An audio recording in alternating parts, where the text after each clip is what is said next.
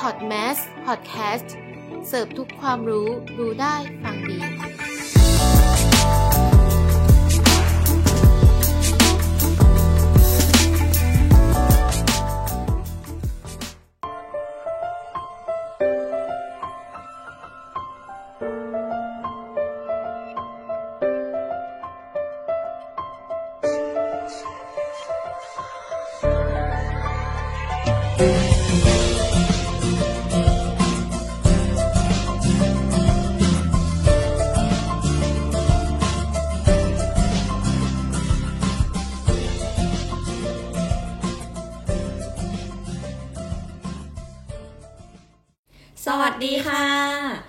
พบกับพวกเราอีกครั้งในรายการ Anime World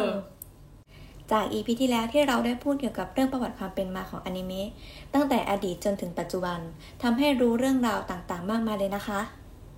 ใช่แล้วค่ะกอชนกและสำหรับ EP นี้เราจะมาพูดถึงเรื่องการขยายวงกว้างของอนิเมะหรือแอนิเมชั่นกันนะคะในช่วงสถานการณ์การแพร่ระบาดของไวรัสโควิด -19 ส่งผลกระทบไปทั่วทั้งโลกจนทำให้การบริโภคของผู้คนเปลี่ยนไปแต่ที่เห็นได้ชัดมากก็คืออุตสาหกรรมสตรีมมิ่งที่เติบโตอย่างก้าวกระโดดจากการที่คนต้องอยู่บ้านเพราะออกไปไหนไม่ได้และหนึ่งในหมวดของสตรีมมิ่งที่หลายคนในโลกเลือกดูก็คือการ์ตูนแอนิเมชันญี่ปุ่นซึ่งเราอาจจะพูดได้เลยว่าโควิด -19 ส่งผลให้ความบันเทิงของหมวดที่เคยฮิตเฉพาะกลุ่มถูกยกระดับขึ้นอยู่ในระดับเมนสตรีทเลยทีเดียวโดยตัวเลขของบนแพลตฟอร์มสตรีมมิ่งระดับโลกอย่าง Netflix และ iQIYI หรือของไทยอย่าง ASTPAY หรือ TrueID บอกว่าการ์ตูนแอนิเมชันซีรีส์ที่มียอดรับชมรวมกันทุกเรื่องเกิน100ล้านครั้งแล้วและอะไรที่ทำให้การ์ตูนแอนิเมชันซีรีส์จากญี่ปุ่นถูกยกระดับสู่เมนสตรีทและการเกิดรายได้อย่างต่อเนื่องขนาดนี้ไปฟังกันต่อที่คุณณัชชาเลยค่ะโอเคค่ะกรชนกในปีคริสตศักราช2020อาจพูดได้เลยว่าแอนิเมชันซีรีส์ได้กู้วิกฤตเศรษฐกิจของประเทศญี่ปุ่นสาเหตุสำคัญก็มาจากความโด่งดังของเรื่องดาบพิฆาตอสูรการ์ตูนที่สร้างความประทับใจให้คนทั้งโลกค่ะและจากแอนิเมชันซีรีส์ที่ผลิตโดย Ufotable Studio และถูกขายลิขสิทธิ์ต่อไปให้แพลตฟอร์มสตรีมมิ่งต่างๆทั่วโลกก่อนจะกลายเป็นภาพยนตร์แอนิเมชันที่ทำรายได้สูงสุดในประวัติศาสตร์ญี่ปุ่นและยังคว้าแชมป์เก่าดีกรีออสการ์อย่าง Spirit Away ด้วยตัวเลขที่สูงถึง318ล้านดอลลาร์สหรัฐและมียอดการตีพิมพ์หนังสือการ์ตูนถึง120ล้านเล่มเลยทีเดียวค่ะโอ้โหมีเรื่องนี้โค่นแชมป์ออสการ์หรอคะ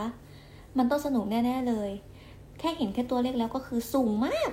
ทำเอาตกใจเลยนะคะเนี่ยใช่ไหมคะตัวดิฉันเองก็ตกใจหนักมากไม่คิดว่าจะได้รับการตอบรับดีขนาดนี้ค่ะและกระแสนิยมของแอนิเมชันซีรีส์ทำเอาสั่นสะเทือนไปทั้งวงการจนทำให้หลายแบรนด์หันมาให้ความสำคัญกับความบันเทิงนี้อย่างเช่นแบรนด์รองเท้าหรือแบรนด์เสื้อผ้ารวมไปถึงเครื่องสำอางต่างๆก็มีนะคะ